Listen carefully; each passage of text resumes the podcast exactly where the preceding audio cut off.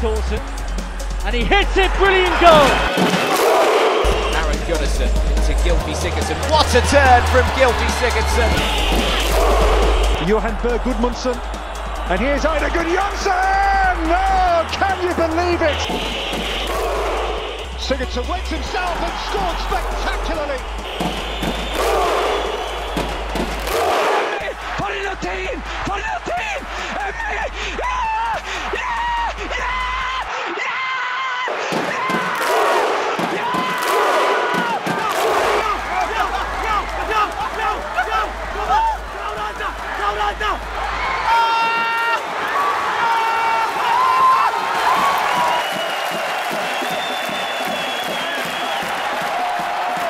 All right, welcome to another edition of the Iceland World Cup podcast. Just me today. Um, our deep-voiced friend uh, Gunnar is feeling a little under the weather, so you'll have to deal with my uppity, high-pitched, annoying voice uh, for today. But um, obviously, we have been just coming down off the high of the Iceland Argentina game, uh, having Messi in his pocket, and there's been a lot of discussion about Hannes, uh, the goalkeeper, and his his great save and his man of the match performance. Really uh, a, a hero right now in Iceland and uh, in you know in the world press. If we talk about that game a little bit more before we start getting into the next game, which is against Nigeria on Friday, uh, which we'll be discussing and doing a preview of, but obviously everyone's still thinking about Argentina the player that really uh, showed himself in that game, uh, as I was mentioning, is Hannes, the goalkeeper. You know, he could be possibly on the move from his team, Randers in Denmark. Uh, really showed. Uh, I mean, he didn't make any like unbelievable De Gea type saves, but he did save Messi's penalty, and he was solid the whole game and saved a lot of shots, caught every ball, wasn't fumbling, and and you know that's all you can really ask for. It's been a while since Iceland had a goalkeeper of his quality, probably since Birkir Kristinsson 15 years ago and before then. So that's great to see that he's doing well. Another couple uh, fun things from the Argentina game. Um, well, if we start off with the not fun thing, obviously uh, our talisman winger, right winger, uh, Johan Berg who plays for Burnley in the Premier League, had a great season. Got injured. Seems like a muscular injury, which could be, you know, some weeks out. Um, he won't be playing against Nigeria unless something crazy happens. He gets some horse placenta or something. But no, it's it's not gonna happen. So there's a question about who will play in his place. I guess we'll get into that a little later.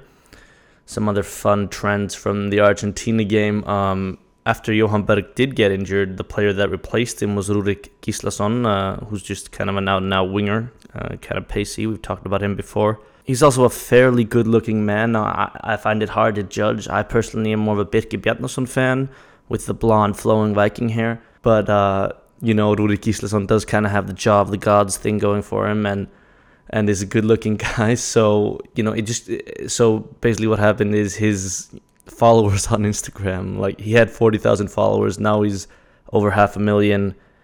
He's probably at well, let's check what he's at right now. So so yeah, he was at forty thousand. Now he's at six hundred forty thousand. Uh, that's a bit of an increase. And uh, th- there's two things, and most of the people following him are just South American girls that are just dying over him, which you know is pretty funny.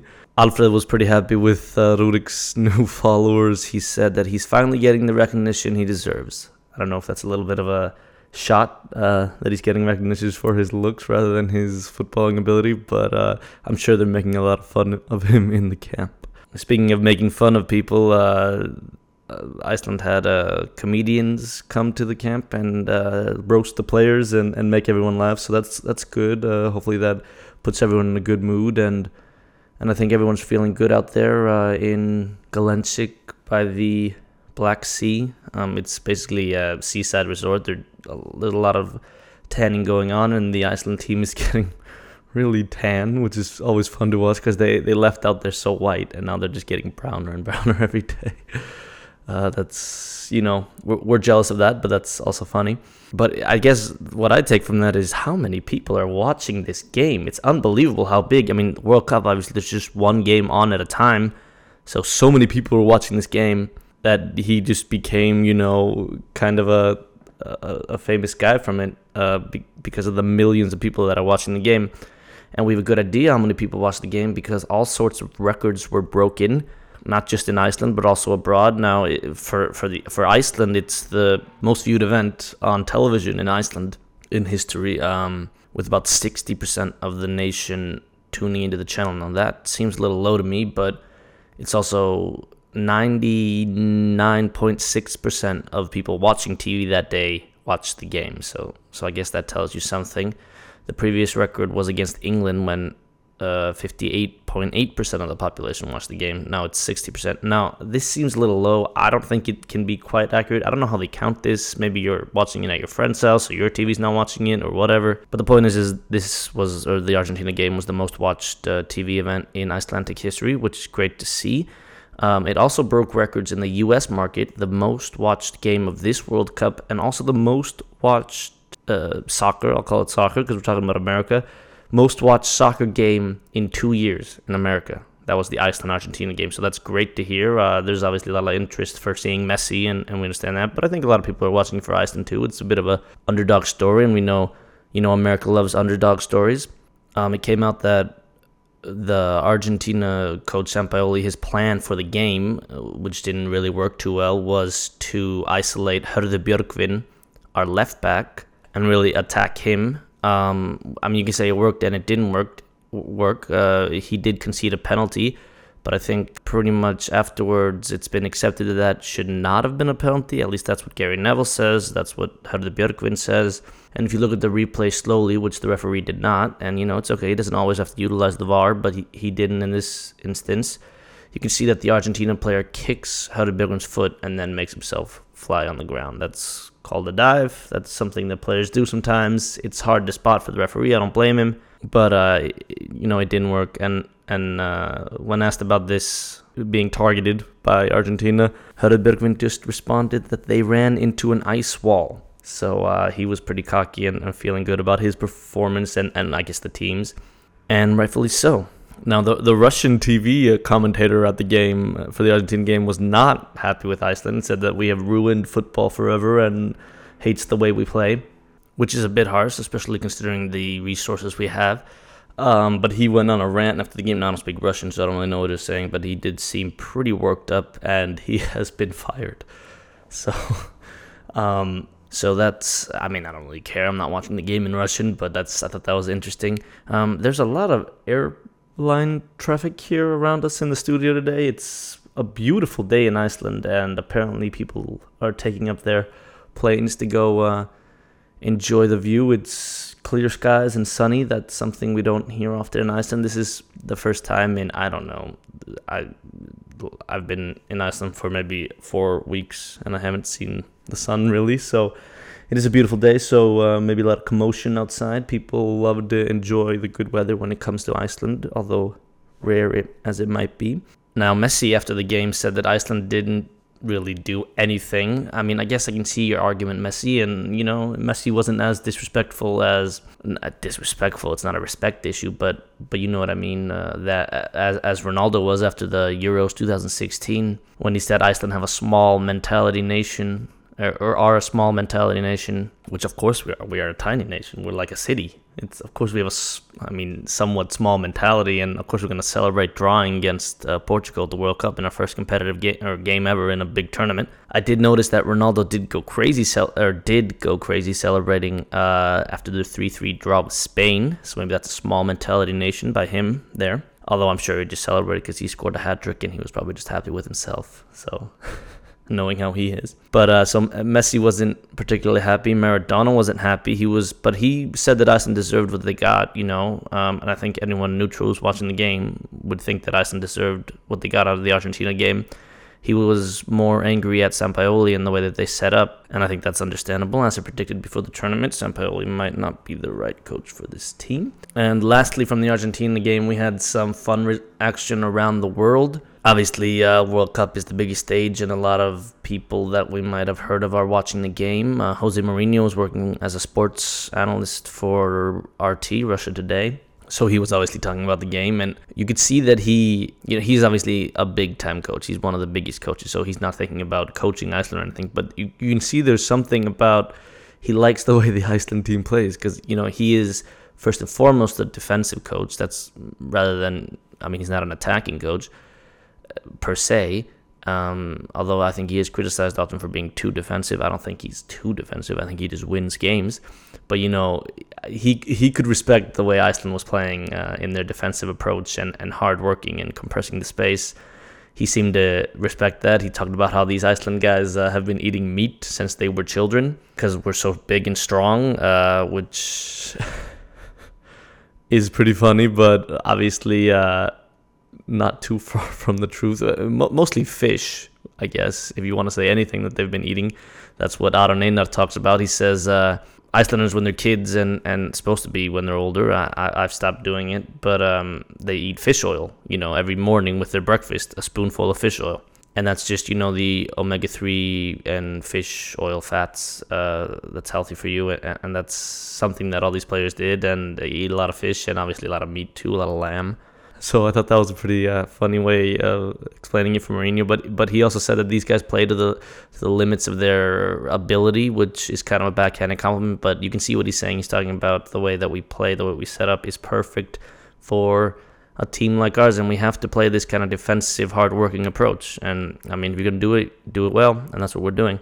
Um, Patrice Evra says we deserve to win the game, so that's always fun. Gary Neville said it wasn't a penalty and uh, Marta, the you know MVP women's footballer from Brazil, a great footballer, said that we shouldn't be surprised that Iceland's doing this. So that's great to hear from her. And last but not least, Jeremy Clarkson, host of Top Gear, said, "Well, I mean, this is not a direct endorsement of Iceland, but he did say during the game, um, does anyone?" Hope Argentina will win this game, which I take as an endorsement for Iceland, although we know he has some uh, issues with Argentina for other reasons, so maybe he was just trying to throw shade on them. But I always appreciate that, and that at least means he's watching the game. And you know, f- from our perspective here in tiny Iceland, the fact that you know all these big names around the world are talking about Iceland and watching the game and thinking about Iceland just fills us with pride in our country. But uh, we're not too nationalistic here in Iceland, so it's it's not really that that we're happy about. It's just uh, it's just a new thing. So uh, we're enjoying it as as I think people understand we would. Um, Birkir Bjarnason got Messi's jersey after the game, so that's nice. And, and Messi seemed humble and nice after the game. He wasn't whining and pouting. And, like, for example, Ronaldo after the 2016 game, I believe he refused to give up his jersey to uh, Einar. So, so there you go. And uh, speaking of Aron Einar, he couldn't sleep after the Argentina game. He was so pumped and happy. I think he said he fell asleep at four. So that's, I mean, you know, think about how happy those guys were. I mean, they're first of all playing at the World Cup. When you play soccer as a kid or football, and you're always like, okay, let's play World Cuppies. Let's let's do this. You you always imagine, okay, I'm playing for my national team at the World Cup. So I can guarantee you, these players all thought that, that when they were playing as kids, they were all like, okay, I'm gonna pretend to be Iceland. We're oh yeah, we scored the goal in the final. This is at least you know what I did when I was a kid, and, and then uh, other players do too.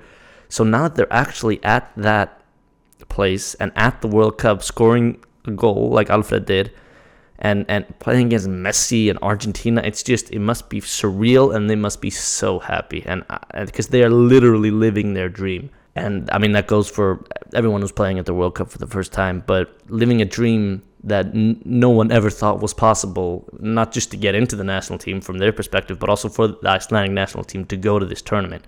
So they are probably thrilled and in good spirits, and hopefully they can continue that into the Nigeria game without complacency. And we'll be talking about that now. Now, the players are saying the right things. They're obviously experienced in now tournament football and also big games and games one after another. They're saying the right things. They're saying we need to put our feet on the ground. We need to get our heads right. This is a new game. We can't be, you know, feeling whatever emotions we felt after the Argentina game. This is a new challenge. So they're saying the right things, but it's often easier to say that than actually to do it. In my experience, you know, following the national team, it's often the big games that Iceland performs well in and gets maybe draws and wins against big teams because they really raise their level. They're super pumped. It's sometimes against teams where they might be even expected to be the better team in the game. Now, I, I don't know.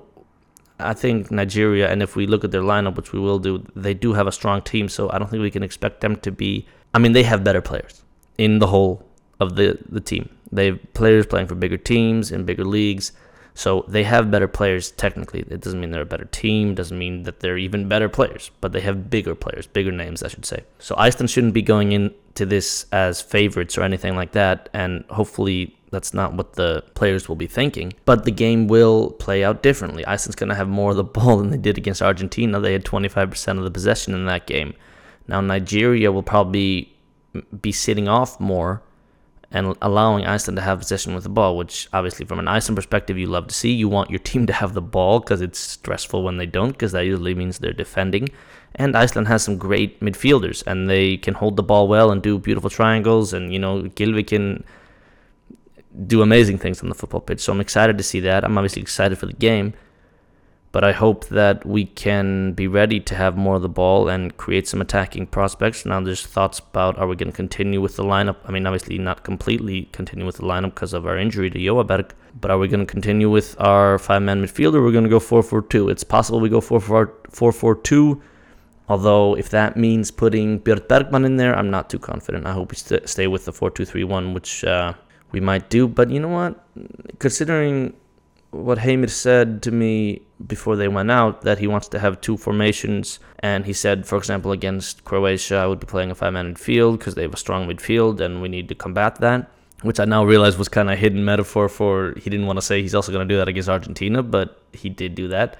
But that also suggests that maybe he wants to go two up front against Nigeria. Not that they have a weak midfield or anything, but I think they possibly have a weak defense. So putting two strikers up against that might give us a better chance. So we'll see what formation Heimir uh, goes with. He's normally more of a conservative uh, coach, in my opinion, so uh, that might affect his lineup. I mean, obviously, Iceland knows a lot about the Nigeria game, but you can say that we spent three or four months preparing for the Argentina game, and now we're spending maybe a week preparing for the Nigeria game. That's definitely I mean, not only the Icelandic nation has been thinking about the, the Argentina game, but also the team, coaches, and players. Although, of course, they, they prepare well, and, and we're not necessarily worried about that. But there are more unknowns about this Nigeria team than there are about the Argentina team.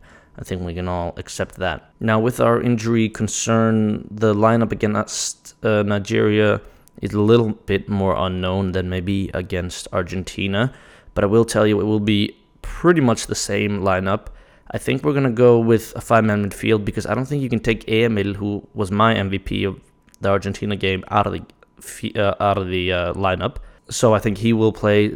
Thus, it'll be a, a five man midfield. The question is who comes in for Johan Berg. Now, you would think that our newest Instagram celebrity, Rurik Gislason, the beautiful man that he is, would come in to play, but that's not a guarantee. I think that's maybe the more obvious option, but I think it could be that he goes for Ari Freyr Skulason, who, remember, has been our left back for five or six years, is technically a left winger, and he would come in on the right wing. Uh, Heimir has been using inverted wingers on both sides uh, since he, you know, forever. So maybe he wants to continue that trend, have a left footed guy on the right side, just like Johan Berg is, and see how that works. I think Rurik uh, would be deservedly uh, disappointed if that were to happen because he's a winger, he's a right winger, and that's the position. Um, so I'm actually gonna say it's probably more likely that Rurik will start, but but who knows? Uh, especially because he's more attacking than Ari Freyr Skulason, who is you know he's a defensive player, he's a defender now. Um, so if you play him, I understand if that would be against Argentina or something, but against Nigeria, where we're expected to create chances and have maybe not more of the ball, but more of the ball than we did against Argentina. You'll probably see him coming in. Um, one of the weak spots of the Nigeria team that we saw against Croatia is set pieces. Um, Árnason, our, our center back, has been talking about how he wants to utilize the set pieces more, the long throw, the balls in the box. We obviously have a huge, strong team, uh, you know, players. So they'll probably want to utilize that, and we might see some set piece goals, or that's at least going to be the goal. Um, if we just quickly check out the Nigeria team. They seem to be going with a five-man midfield. Now, this is, I'm basing this on the Croatia game where they did not play well and they got pretty much rolled over until it was only 2-0. Croatia didn't have to, you know, go out of second gear. So I think we'll probably be seeing some changes to the Nigeria team. But then again, their big players are going to play, and they do have big players. So if we look at their defense, it's not something that you would necessarily recognize. The back four that they went with against Croatia would be Idowu Balogun, William McCong, who we've heard of, and Shelly at right back. I don't know any of these players, if I'm honest. Uh, you know, uh, the goalkeeper we've heard of him, Francis Uzo Uzoho, um, who is you know this 19 year old kid, you know, kid professional from La Liga, uh, the youngest goalkeeper I think in the tournament. And um, the goalkeeping position has obviously been an issue for Nigeria. Their main goalkeeper uh, was diagnosed with leukemia, very unfortunate, and is battling that. Um, the Iceland team sent well wishes and sent uh, a picture of them holding an Iceland jersey with his name on it, and they all took a picture together. And I think that was kind of a, nice gesture by the team to uh, send their support. Now, if we check out Nigeria's midfield, that's where we start to recognize some players. Uh, Wilfred Ndidi, obviously a good player Ndidi. That was terrible. I'm sure that's been said many times. I don't know what's wrong with me, but he's obviously uh, the Leicester player and uh, a, a, very good kind of defensive-ish uh, central midfielder. Uh, they have uh, obviously John Obi Mikel or, or Mikel Obi. He's kind of against Croatia was pushed into that number 10 position.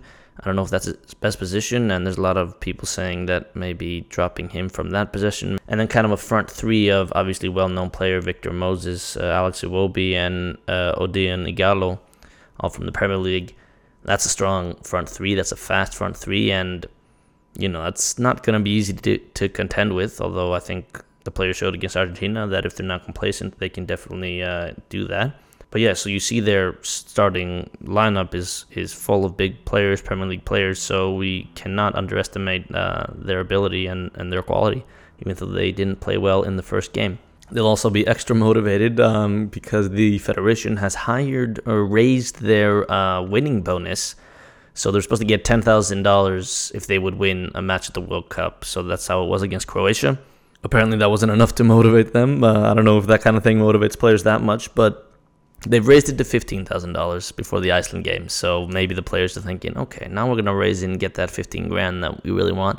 Plus, if they lose, they're probably out of the tournament, so it's not like they're not gonna be motivated. This will be a difficult game, especially also because, as I said, the Iceland team won't be as motivated as it always is. It, they'll be motivated for sure, and they'll want to win, and they'll give it all. But sometimes they can get not complacent, but just not as completely crazy motivated as they are against the biggest teams. And it also is a factor that the way the big teams play, that just means, okay, Iceland, your only job is to defend. You just sit back in that bank of eight or nine, you compress the space, you defend, you try to get some chances on the counter and, and, and have quality up front.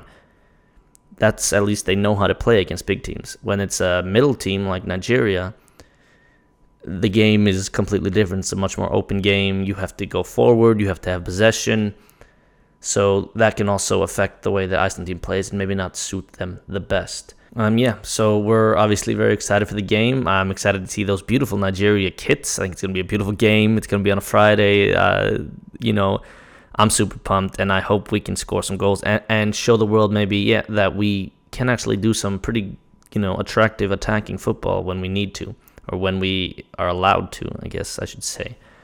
So obviously everyone's very excited. Now the first game was on Saturday. Now it's on Friday. That's a very long break. Uh, we've obviously been waiting for the next game for all these days. Everyone's just in as much of a World Cup mood as you could be, so everyone's super pumped. And even though I'm a little trepidatious about what could happen in this game, we, we don't have a guaranteed victory here. We don't have a guaranteed anything, and we could very well lose this game if something goes wrong, and, and you never know.